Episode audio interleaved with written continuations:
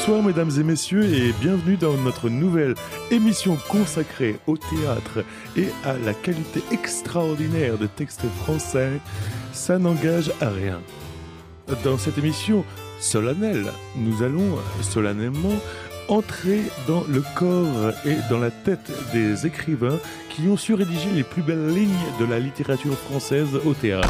Oui, bonsoir. Excusez-moi de vous couper, euh, mon cher Nicolas. Oui, oui. Je me permets de reprendre l'antenne parce qu'en fait, l'émission que- qu'on a envie de proposer ensemble, même si vous êtes de la partie, mais apparemment pas dans la tête, plutôt dans les mains, hein, au niveau des boutons poussoirs, l'émission qu'on a envie de présenter ensemble, qui s'appelle Ça n'engage à rien, c'est justement une émission pour partager avec les gens simplement, sans cérémonial, sans, sans un ton péremptoire comme vous l'avez fait, voilà, de partager avec eux des textes autour du théâtre, autour de la poésie, partager avec eux des pensées d'acteurs, des correspondances. Le théâtre ne peut être pas que pompeux Ah bah le théâtre en fait n'est surtout pas pompeux. C'est un le théâtre c'est une expression euh, directe, libre. C'est une expression qui fait du bien. Voilà, le théâtre euh, ça peut être violent, ça peut être drôle, ça peut être cruel, mais je pense qu'en dehors de divertir les gens, il y a un rôle qui est de faire réfléchir le public, de le, de le mettre face à lui-même. Le théâtre agit, agit comme un miroir sur le public. D'accord, bah écoutez Steve, je vais vous laisser les rênes de l'émission alors. Merci mon, mon cher Nicolas. Nicolas.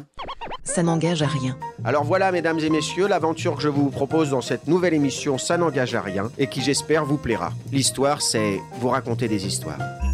Round 17. Le point de départ de Silvia Federici, c'est le même que le nôtre. C'est vraiment de dire, moi, en tant que militante euh, féministe, euh, je suis OK avec la lutte des classes, mais j'ai quand même la sensation que c'était pas la même chose de faire partie des prolos euh, quand on est une femme que quand on est un homme. Et elle, elle retrace toute l'histoire des chasses aux sorcières en Europe en se disant quel était le contexte historique, économique de, l'époque du Moyen Âge et de, la, et de la fin du Moyen Âge pour basculer euh, jusqu'à la Renaissance, et donc ce qu'elle appelle le début de l'ère du capitalisme, et où elle dit que cette transition historique, économique, politique, etc., ne se serait pas passée de la sorte, ou en tout cas, on n'analyserait pas notre quotidien et notre système actuel de la même manière si autant de femmes n'avaient pas été euh, condamnées, brûlées, torturées euh, pour euh, hérésie et ou accusées de sorcellerie en tout cas. Parce que à ce moment-là, donc, on a besoin que les femmes rentrent au foyer, soient contrôlées, euh, ne puissent plus avorter, et donc on invente en fait un- une figure monstrueuse, on invente euh, un mythe, quoi. La sorcière, la, la- femme horrible, dégoûtante, sale, euh, méchante, avec des grands nez qui puent, qui fait l'amour n'importe comment avec le diable, n'importe où quand elle veut. Enfin voilà. Et c'est assez drôle de, de faire des parallèles. Toutes ces femmes accusées, donc qui sont des veuves, des marginales, des vieilles dames, stériles, tout ça ou qui n'ont pas d'enfants, voilà, ça se transforme en une vieille femme en noir avec une cape, un chaudron, qui fait des potions, qui est moche, qui a des verrues, enfin, tous tous les attributs de la sorcière qu'on a appris dans les contes, euh, qu'on connaît depuis qu'on est petit, elles ont en fait à chaque fois une explication politique et euh, une explication euh, du bouc émissaire, quoi, et de la différence. Ladies and gentlemen, welcome. Soyez les bienvenus, mesdames et messieurs. Salut Comment ça va? Salut mon Nico. Nous sommes très heureux de vous retrouver pour ce dernier opus de l'année, en partenariat pour la troisième saison avec le CDN de Normandie-Rouen. Joyeux Noël Happy Christmas Vous pouvez suivre votre émission en direct live sur 99.1 FM ou en balado-diffusion sur radiohdr.net. Ouais ma gueule Alors, toujours au plus près de la vie trépidante du CDN, c'est au cœur de la programmation 2018-2019 que nous avons rencontré pour vous à Paris mesdames Clara Bonnet et Marie-Ange Gagnon du collectif Marthe pour leur première création théâtrale Le Monde Renversé, qui se jouera à Rouen du 18 au 21 décembre. À cette occasion, nous avons eu le plaisir d'échanger avec elles, entre autres, sur l'origine de ce spectacle, mais aussi sur les processus de création et d'écriture de ce tout jeune collectif. Il est grand temps maintenant de chevaucher vos balais et de s'envoler à travers les siècles pour ce nouveau voyage intitulé tout simplement Le Monde renversé. On a trouvé une sorcière! Est-ce qu'on peut la brûler? Comment savez-vous qu'elle est une sorcière Elle ressemble à une sorcière Montre-la moi Je ne suis pas une sorcière Je ne suis pas une sorcière Mais tu t'habilles comme l'une d'elles. Ce sont eux qui m'ont habillée de la sorte Non, c'est pas vrai Ceci n'est pas mon nez, c'est un faux nez Eh bien, Eh bien, on lui a mis un faux nez, le nez. le chapeau aussi, mais c'est une sorcière c'est une sorcière C'est vous qui l'avez habillée comme ça Non Non, non, non, non, Oui, oui, oui. Oui, un peu. Oui, un peu. Un peu. Un peu. Elle a une verrue Qu'est-ce qui vous fait croire qu'elle soit une sorcière Eh bien, elle m'a transformé en crapaud. Un crapaud Je vais beaucoup mieux. Brûlons-la de toute façon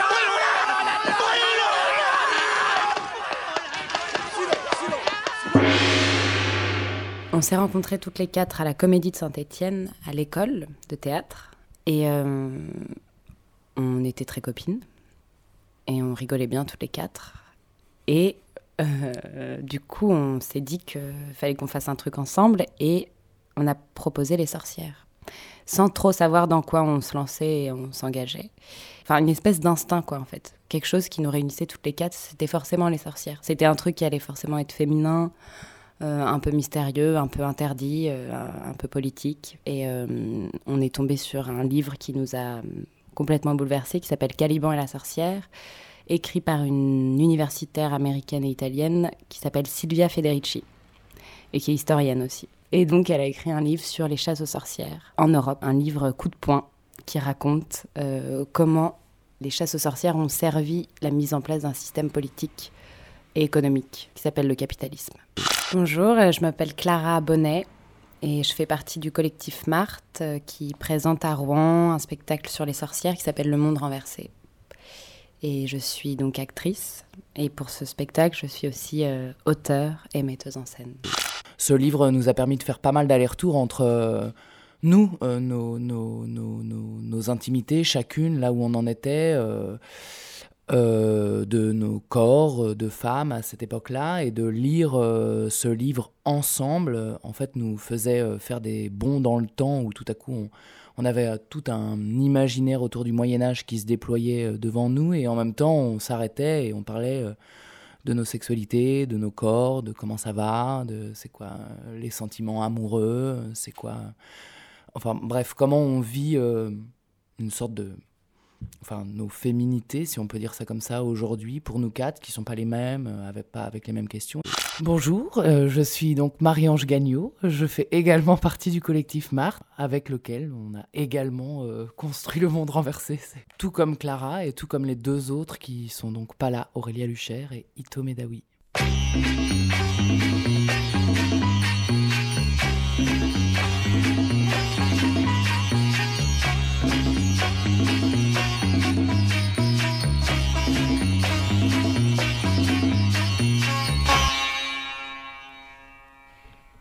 On a fait une découverte. On a découvert que la théorie de Karl Marx, sa théorie sur le capital, était incomplète. Marx dit que le capitalisme est venu au monde par le vol, la conquête et l'esclavage. Il dit que le capitalisme s'est construit sur une accumulation de richesses, une accumulation de capital. Cette accumulation de capital, elle s'est d'abord faite sur le dos des paysans. Parce qu'à un moment donné, on est venu les voir et on leur a dit ces terres-là que vous cultivez ne vous appartiennent plus. Elles n'appartiennent plus à tous, elles ne sont plus communes. Donc maintenant, les petits navets que vous faisiez pousser pour manger, eh ben, vous allez devoir les vendre pour pouvoir vous acheter des navets pour manger. Donc l'État réquisitionne ces terres, les livre aux plus puissants, on fait fructifier un maximum et on appelle ça la propriété privée. Premier vol du capital. Pendant ce temps-là, une partie de ces paysans se retrouve sans terre et va devenir petit à petit une masse potentielle de travailleurs, masse qu'on appellera beaucoup plus tard le prolétariat. Et puis, second vol du capital, la colonisation. Alors ce sont les Européens qui arrivent aux Amériques, qui débarquent au Nouveau Monde et qui vont piller tout ce qu'ils peuvent piller à grand renfort d'esclavagisme et à grand renfort de conquêtes très violentes. Ça, c'est l'analyse de Marx. Et nous, on est là pour la compléter. Et pour ça, on revient aux origines, on revient au commencement et on va se poser une question très simple, on va se demander, mais finalement, de quoi avait besoin le capitalisme à ses débuts? Quelle était la marchandise la plus importante, la plus essentielle de toutes? Et là, on réalise que c'était de main-d'œuvre, que c'était de corps, que c'était d'ouvriers, que pour fonctionner, pour carburer un maximum, et ben, le capitalisme avait besoin de toujours plus de main-d'œuvre, de toujours plus d'ouvriers. Et là, on se dit, mais euh, attendez, qui produit la main-d'œuvre? Qui produit les ouvriers? Bah, le ventre des femmes.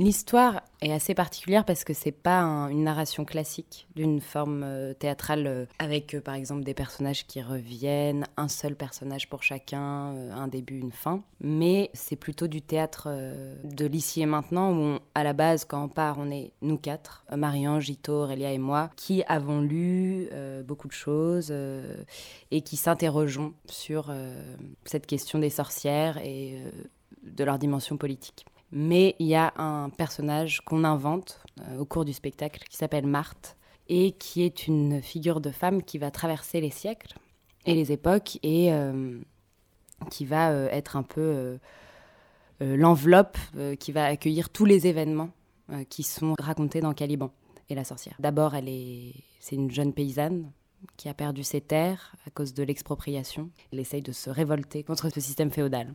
On retrouve Marthe qui va travailler, qui part à la ville et donc qui va travailler, donc à, l'époque où les femmes euh, avaient le droit de travailler. Ensuite, on leur a un peu enlevé le droit au cours des siècles, enfin plusieurs fois, c'est beaucoup d'allers-retours. Donc elle va travailler dans une forge, elle est forgeronne.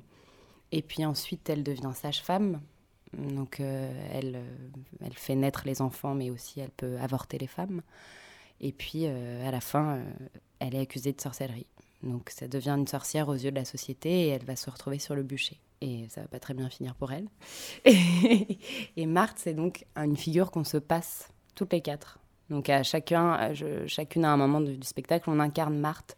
Donc ça, c'est toute la dimension historique. Et donc Marthe, elle nous permet d'aller dans l'histoire vraiment et, euh, de jouer aussi des inquisiteurs, euh, de jouer des boucs, euh, de jouer plein de personnages un peu, voilà, qui font partie du bestiaire, l'imaginaire moyenâgeux, machin, mais bon, avec aussi une dimension assez rigolote, quoi. On, en rigole aussi. Et puis après, c'est des personnages qui vont plus être proches de nous et donc qui sont nous et pas nous en même temps, mais qui sont voilà des femmes d'aujourd'hui qui s'interrogent, comme disait Marie-Ange. Et ensuite, il y a aussi d'autres personnages qui interviennent, c'est d'autres personnages historiques très, qui sont des hommes et qui s'appellent Karl Marx, Michel Foucault, René Descartes, Jean Baudin, Thomas Hobbes et Jacques Sprenger. Les derniers sont moins connus, mais c'était des inquisiteurs hyper connus à l'époque. Et donc on joue aussi des mecs.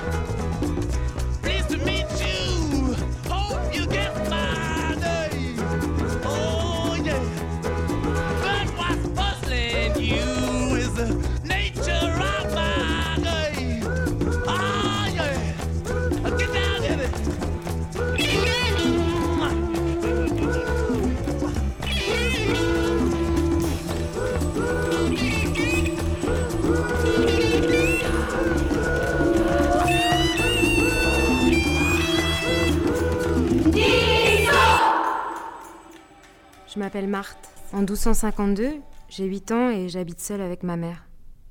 Tous les jours, elle part travailler au champ. À côté de chez nous, il y a un grand bois qui s'appelle le bois des frères. J'entends souvent des voix qui viennent de ce bois et qui m'appellent. Elles m'attirent vers un très grand chêne. Au pied de l'arbre, je vois une plante, une drôle de plante. Je crois que c'est une mandragore. J'ai envie de croquer dans la racine. Alors je me baisse pour l'attraper. Et là, je vois une ombre. Une ombre noire avec des yeux jaunes et qui me regarde. Alors je prends la racine et je la jette vers l'ombre pour lui faire peur. Et je m'enfuis, en courant, très loin du bois, sans me retourner.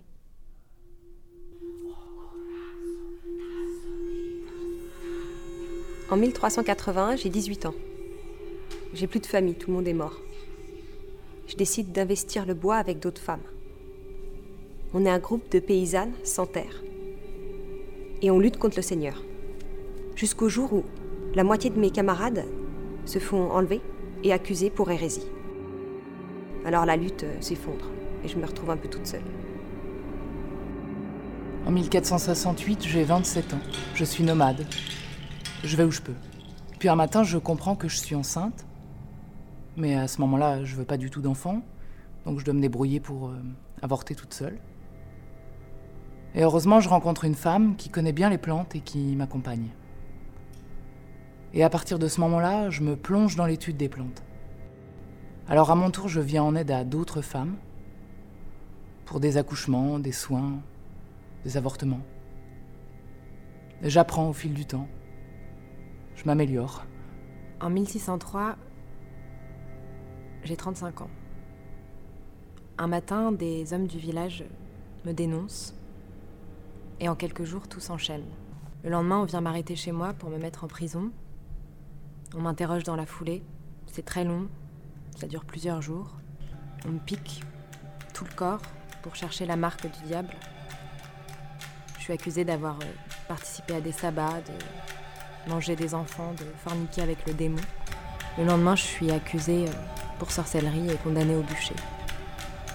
On me met un grand habit blanc et on m'attache à une échelle pour me basculer la tête la première dans le feu, sur la place du village.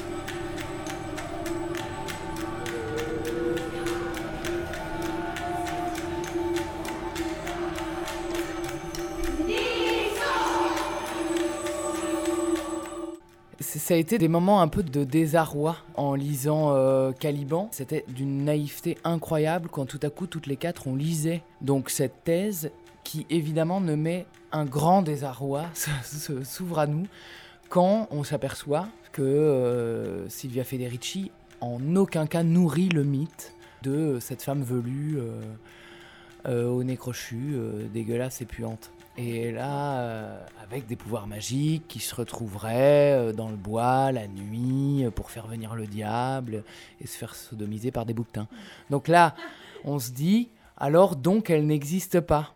Et il y a une sorte, non pas de déception, mais quelque chose, ouais, quelque chose d'incompréhensible pour nous qui se joue là, aussi parce que notre spectacle, on s'est posé la question, ça a été quoi pour toi? Et donc chacune, on s'est posé cette question, ta première rencontre avec la sorcière ou une sorcière. Et donc, il y avait le souvenir de chacune, enfant, liée à sa sorcière. Euh, euh, donc, il y avait Walt Disney, donc il y avait euh, évidemment Esmeralda, il y avait euh, la chanson d'Erita Mitsuko, il y avait euh, des comptines d'enfants, il y avait, bref, il y avait euh, la sorcière du placard à balai qui fait peur, celle qui dégoûte, celle qu'on trouve effrayante, celle qu'on trouve jolie, à qui on aimerait ressembler, enfin une sorte de naïveté d'enfant comme ça qu'on, du coup, qu'on ne pouvait absolument pas retrouver dans la thèse de Federici. Parce qu'effectivement, ça nous emmenait à quelque chose de beaucoup plus concret, où du coup la sorcière n'existe pas c'est là que tout fout le camp. et en même temps, nos lectures, en fait, si on élargit en dehors de Silvia Federici, on a lu pas mal de choses euh, très différentes. Finalement, on, fait le tour et on retombe un peu sur nos pattes parce qu'en fait, en lisant quand même les, féministes des années 70, on s'aperçoit que la figure de la sorcière est une sorte d'enveloppe comme ça dans laquelle on, on peut mettre énormément de choses entre effectivement nos croyances d'enfants et en même temps une sorte de réappropriation à travers laquelle les, donc, les féministes des années 70 ont été les premières à réinventer ce mythe pour se le réapproprier et faire que parce que ça a été une, accusation euh, dans laquelle euh, les femmes ont historiquement souffert, elles se la sont réappropriées pour en faire une sorte d'étendard politique et se dire, eh ben voilà, du coup, moi je m'autoproclame sorcière et c'est à travers ce, justement ce, mythe-là que je vais pouvoir faire ma, ma révolution ou en tout cas faire mes réclamations politiques. Plongeons la pomme dans le chaudron pour qu'elle s'imprègne de poison.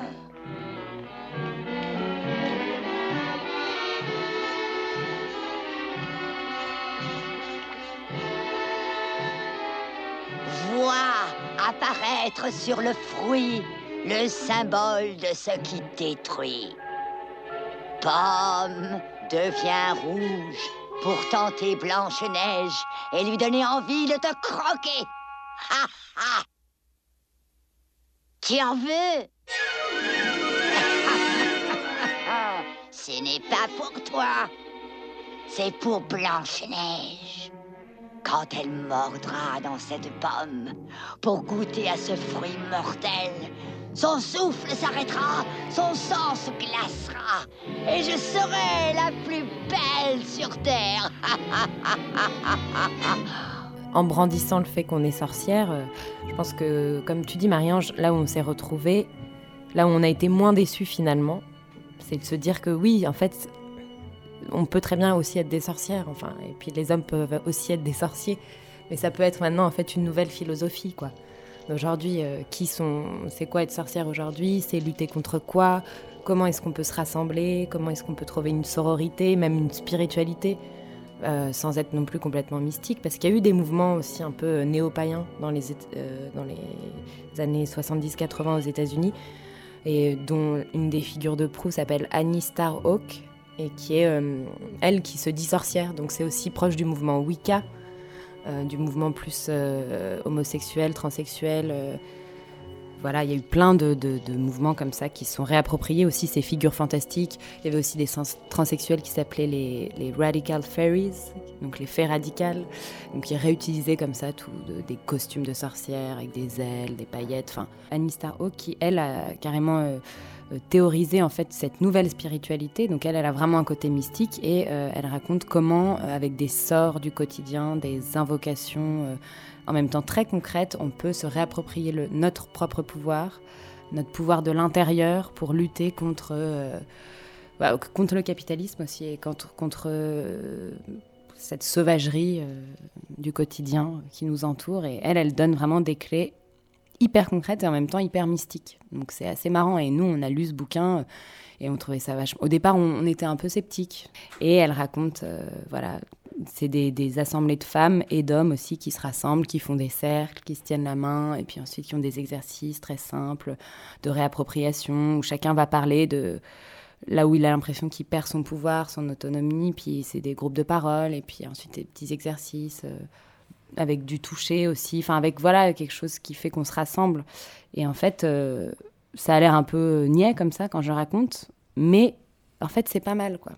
Et ça serait peut-être ça, cette euh, néo-sorcellerie d'aujourd'hui, euh, qui fait en sorte qu'on peut récupérer un peu de pouvoir et de confiance en nous euh, face à des puissances qu'on a l'impression qui nous dépassent tout le temps et qui nous écrasent. Quoi. Et vous savez, les filles, moi, quand j'étais petite, ça m'était interdit de croire que je pouvais m'exercer du haut d'un rocher à voler sur mon balai sans risquer de m'écraser au sol comme une vieille merde. Sauf que certains dimanches, j'avais le droit de croire que quand le prêtre il avait mis ses beaux habits pour dire ceci est mon corps, hocus pocus, le pain devenait cher et le vin sang.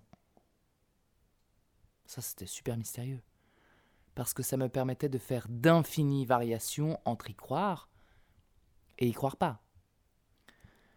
Ça veut dire qu'il y avait quelqu'un ou une sorte de puissance invisible qui décide pour moi des choses qui sont bonnes à croire et de celles qui ne le sont pas. Ça veut dire que dans le monde, il existe des réalités imaginaires. Et que ces réalités imaginaires, plus elles ont d'adeptes, et plus ces adeptes sont puissants, plus ces réalités imaginaires, elles sont costaudes. Par exemple, le christianisme s'est fondé sur la croyance en une vierge, ayant mis au monde un homme, qui plus tard sera mort, puis plus tard encore ressuscité. Et c'est communément admis. Peu importe les avancées techniques et scientifiques. Peu importe que des êtres humains puissent tourner 16 fois par jour autour de la Terre pour mieux saisir de quoi est fait notre univers, cela n'empêche pas d'encore croire que cette même Terre, hein, la nôtre, s'est fait engrosser par le Soleil. Qu'un jour, dans un jardin, il y avait Ève, née du côté d'Adam, et qu'en bouffant dans la pomme, elle a foutu le bordel. Alors comment je fais, moi? Comment je fais Connaissez-vous la chante sorcière? Celle qui fit fondre un cœur de fer. Celle qui transforma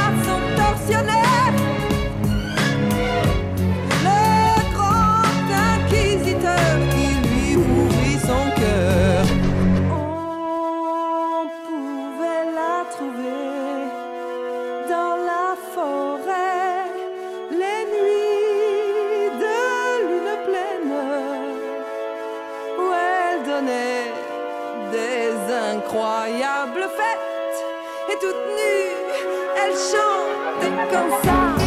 Commence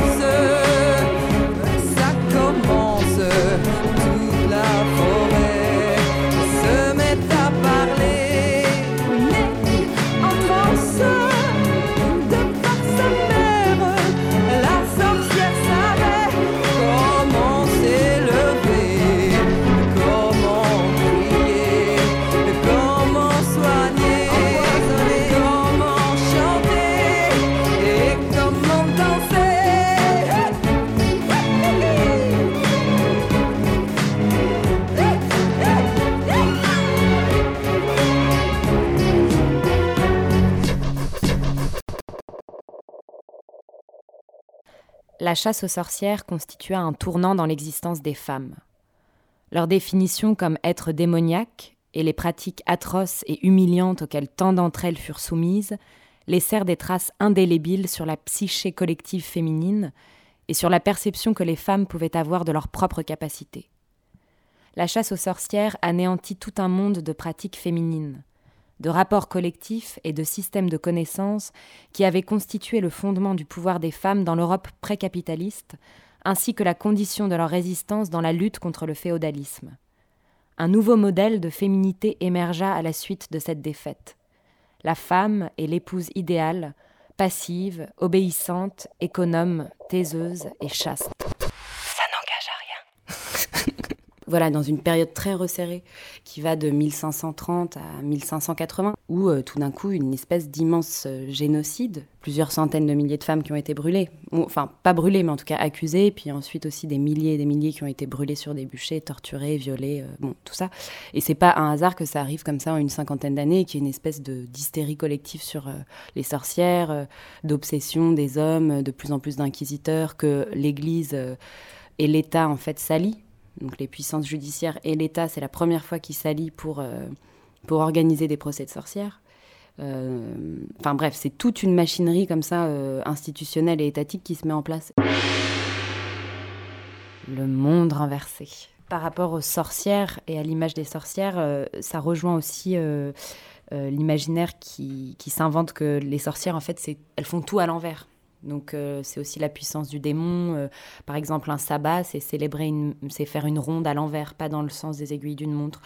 Euh, la messe à l'envers. euh, euh, voilà, enfin, oui, et puis que les, les femmes, euh, les sorcières volant sur leur balai, euh, libres sexuellement, elles sont aussi dans quelque chose qui est complètement inversé.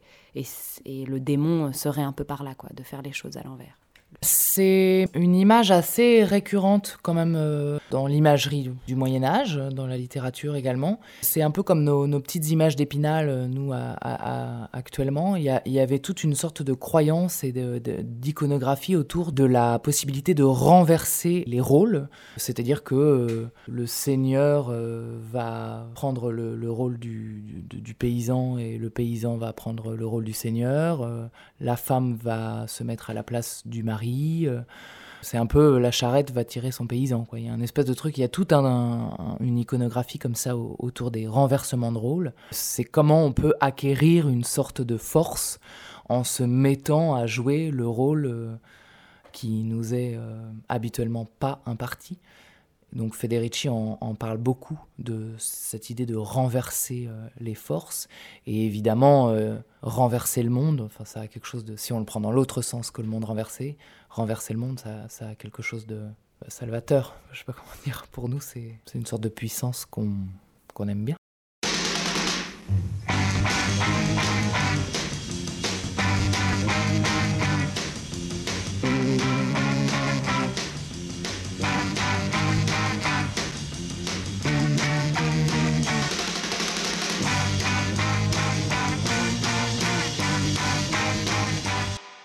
Le bonheur, c'est l'indépendance. D'abord, c'est la liberté et l'indépendance. Par là, j'entends que, puisque je suis une femme, mon bonheur ne dépend pas de quelqu'un d'autre, ne dépend pas d'un homme, par exemple.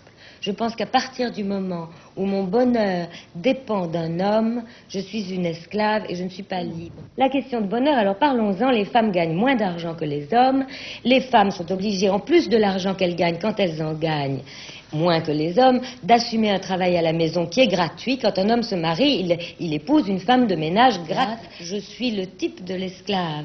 Je sais exactement ce que c'est que l'image que les hommes veulent avoir des femmes.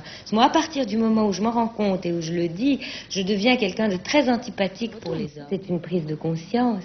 C'est la prise de conscience de euh, toutes sortes de choses, à savoir euh, que je ne suis pas libre, on croit, on dit volontiers et à tort, à mon avis, qu'il euh, existe des femmes libres, et je crois que c'est faux, et je suis la première à savoir que je ne suis pas libre.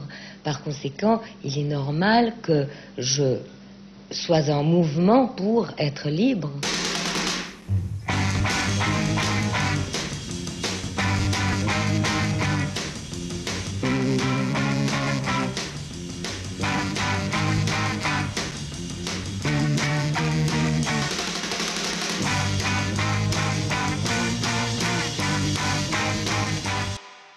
Comme le fait de clôturer les champs et les parcelles, exproprier la paysannerie des terres auparavant communales, la chasse aux sorcières expropriait les femmes de leur corps.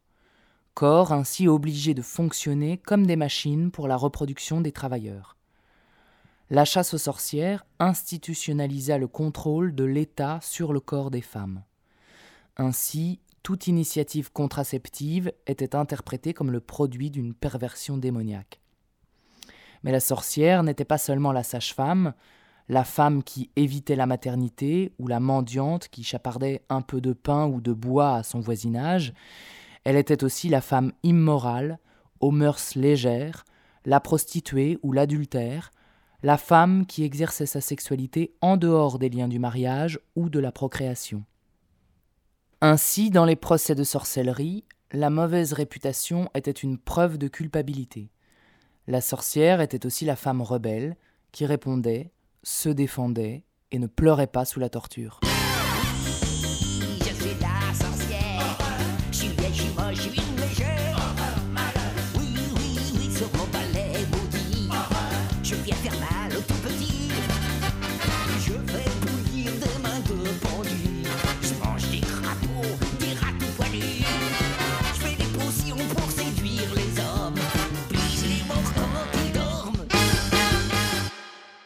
Par exemple, là, c'était nécessaire qu'on s'écrive ce spectacle. Euh, c'était obligatoire et on l'a tout de suite euh, compris. Alors après, de base, c'était notre volonté hein, de se réunir toutes les quatre en tant que comédiennes pour se retrouver autour euh, d'une thématique ou d'un projet qui, nous faisait envie théâtralement. Il s'avère qu'en fait la, chose a pris plus d'envergure qu'on que nous-mêmes nous le soupçonnions au départ, et que précisément avec ce qu'on était en train de lire, donc de découvrir, c'était une nécessité que ce soit nous qui nous l'écrivions et personne d'autre.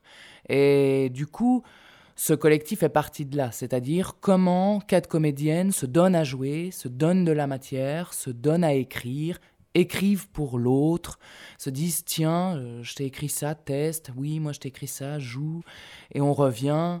Et c'était euh, fondamental qu'il n'y ait pas de hiérarchie entre nous, c'est-à-dire du coup que tout le monde puisse toujours dire quand ça va, quand ça va pas, quand ça, ça lui convient, quand ça, ça lui convient pas, qu'elle a envie d'ajouter cette matière, de retirer celle-ci, de modifier par-ci, de... bref. Et donc du coup, le collectif s'est fait dès euh, nous quatre autour d'une table avec un livre. Quel livre? J'ai lu ça, vas-y, lis-le. Ah ok, je le lis. Ah moi j'ai envie d'en dire ça, etc. Et de là, euh, le travail est né.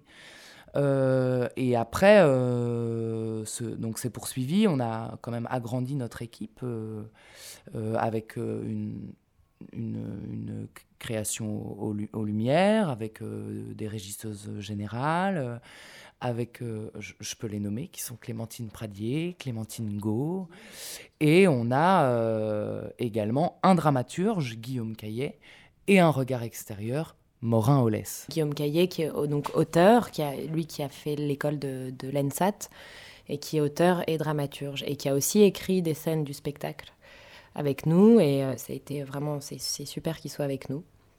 Euh, ouais, bah lui en fait il est arrivé euh, une fois qu'on a fait toutes nos, toutes nos lectures et euh, on a commencé à écrire. Il était là un peu en périphérie et en fait après ce qui a été compliqué c'est que vu que donc ce qu'on disait au début de l'émission c'est que c'est pas une narration classique avec un début une fin des personnages récurrents tout ça tout ça. Mais ça a été plein de petites scènes qu'on a donc tout écrit parfois dans notre coin parfois ensemble. Et ensuite le gros travail ça a été de rassembler ces, ces scènes pour en faire un, voilà, une forme totale, quoi.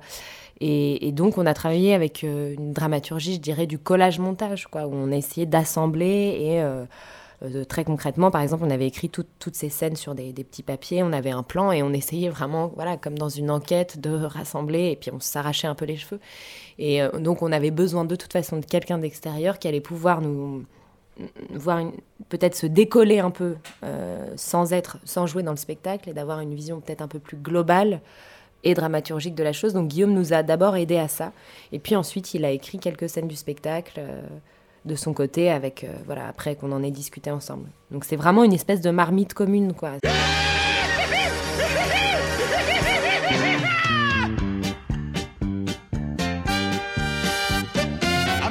And a country flick and she really was exciting. She had a real dog face, asked me to her place. I said, screaming, that's inviting.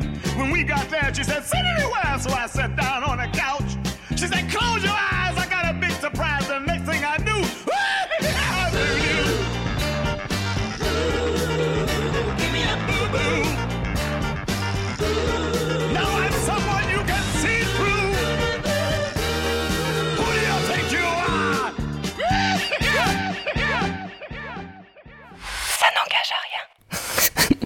Le dispositif scénique est assez simple. Euh, en fait, il est témoin de euh, nos conditions de création au tout début. Euh, parce que maintenant, c'est vrai qu'on a une belle tournée, qu'on est soutenu et c'est génial. Mais au début, on n'était pas soutenu et on était toutes les quatre. Et on était aussi très contentes et autonomes et indépendantes. Mais du coup, on n'avait pas d'argent. Et donc, on a dû faire quand même une petite scénographie. Euh, qui euh, a été, on va dire, euh, de briques et de braques. Ça a été assez drôle, on a, on a rassemblé comme ça plein de petits éléments en allant chez Emmaüs, en allant acheter du tissu, en récupérant des trucs. Voilà, c'est une économie assez pauvre, mais qu'on a réussi à, détourner pour, pour faire un truc bien. Et donc, on, a décidé de travailler sur des suspensions. Donc, il y a des...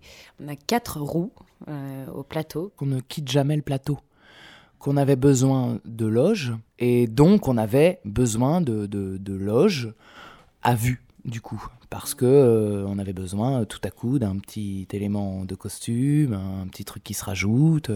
On a des, des, des, silhouettes à, créer au fur et à mesure de, de, leur ennemi. Euh, on joue des hommes, donc on, a besoin d'une moustache. Bon voilà, c'est des choses qui arrivent. Et ben donc là, on avait besoin d'endroits où les mettre et que ça soit euh, à vue.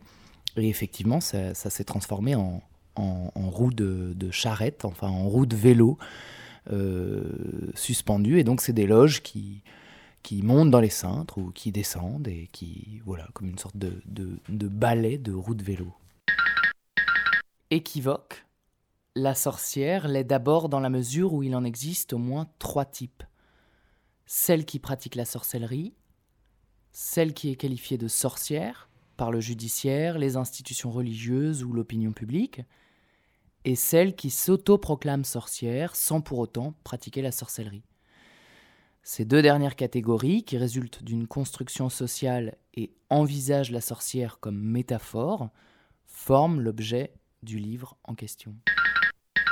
On avait lu quelque chose qui disait qu'en fait, à chaque fois où il y avait une société un peu malade ou des, des, changements politiques, des cycles comme ça qui s'enchaînaient, euh, les premières personnes concernées, les premières qui vont trinquer, dont, dont le statut va changer et va s'amoindrir, c'est les femmes. Donc c'est toujours là que ça, ça, part en premier. Et c'est vrai que euh, c'est assez clair quand on regarde même, voilà, là en ce moment ce qui se passe en Europe, le populisme un peu grandissant, évidemment les États-Unis, le Brésil, de voir que euh, bah, les premières mesures qui sont proposées par euh, ces gouvernements euh, fascisants, c'est d'enlever des droits aux femmes sur, voilà, toujours les mêmes histoires, contraception, salaire, autonomie, mariage, enfin. Donc je pense que oui, c'est toujours menacé et c'est hyper paradoxal et ambigu parce qu'en même temps, d'un côté, tu as des mouvements très forts qui sont nés très récemment, MeToo, enfin ce mini départ de révolution, ou en tout cas de questionnement, qui a aussi ses dangers s'il est mal, mal pris, quoi, s'il prend pas bien le virage, quoi. Parce que oui, il y a eu plein de choses, on a parlé de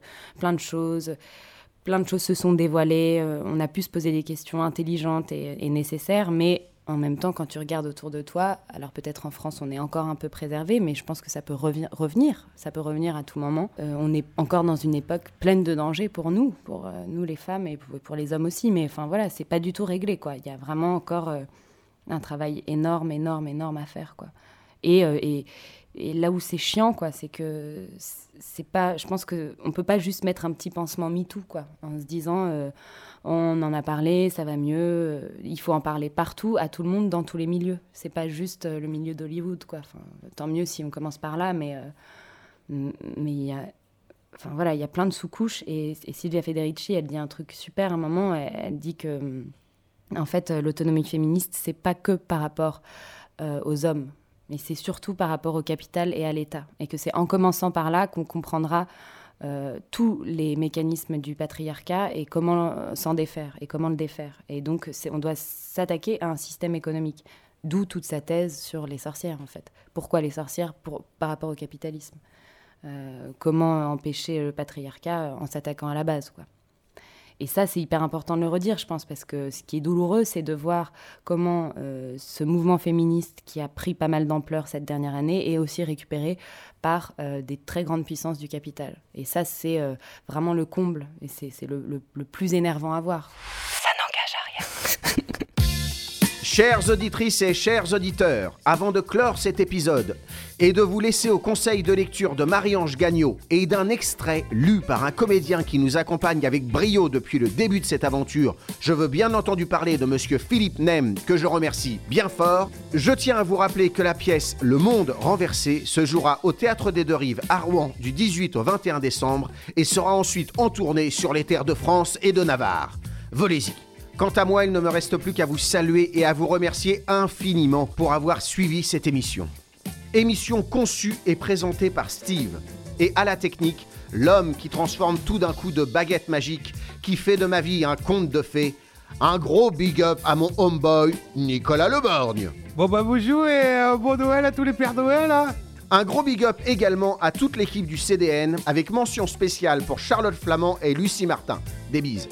Bien sûr, un grand, grand merci à mesdames Clara Bonnet et Marie-Ange Gagnon, nos sorcières bien-aimées, pour leur accueil, leur disponibilité et leur gentillesse. Big up. Sans oublier Aurélia Luchère et Ito Medawi du collectif Marthe, que vous avez eu le plaisir de découvrir dans des extraits du spectacle. Datant de 1972, vous avez entendu la voix de la comédienne Delphine Serig qui s'exprimait sur la condition des femmes. À la musique, entre autres, le groupe La Chasse. Enfin, spéciale dédicace à Madame Valérie Diome pour son jingle que toutes les radios désormais nous envient. Ça n'engage à rien. Pas mieux. N'hésitez pas à réagir et à partager sur la page Facebook de l'émission. À très vite pour de nouvelles aventures. Je vous quitte avec cette citation À cœur vaillant, rien d'impossible.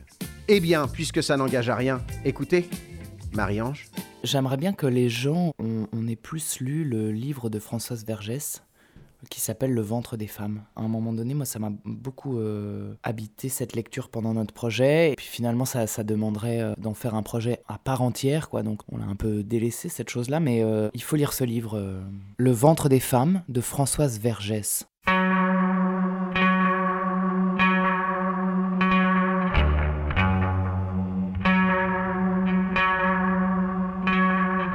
Pendant des siècles, la reproduction d'une force de travail servile a reposé sur le vol des ventres des femmes africaines et malgaches qui donnent naissance aux millions d'Africains déportés par la traite transatlantique, comme aux centaines de milliers de malgaches déportés vers les îles Mascareignes, le Brésil et les États-Unis.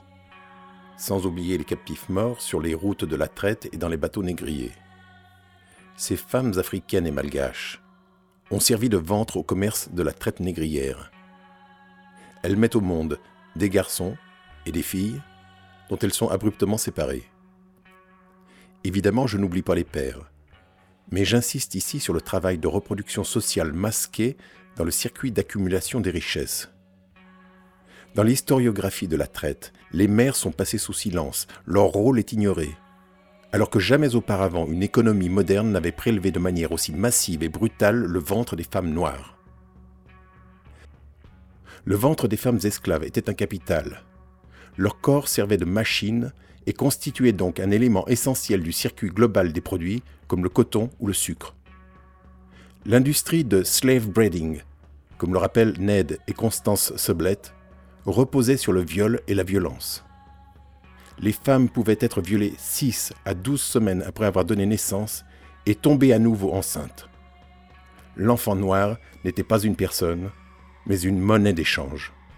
Si les propriétaires attendaient que les femmes esclaves enceintes, condamnées à mort, donnent naissance à leur enfant avant de les faire tuer, ce n'était pas par humanité, mais parce que l'enfant avait une valeur marchande.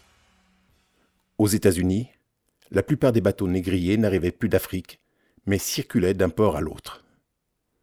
Seule la proclamation d'émancipation en 1863 mit fin à ce système.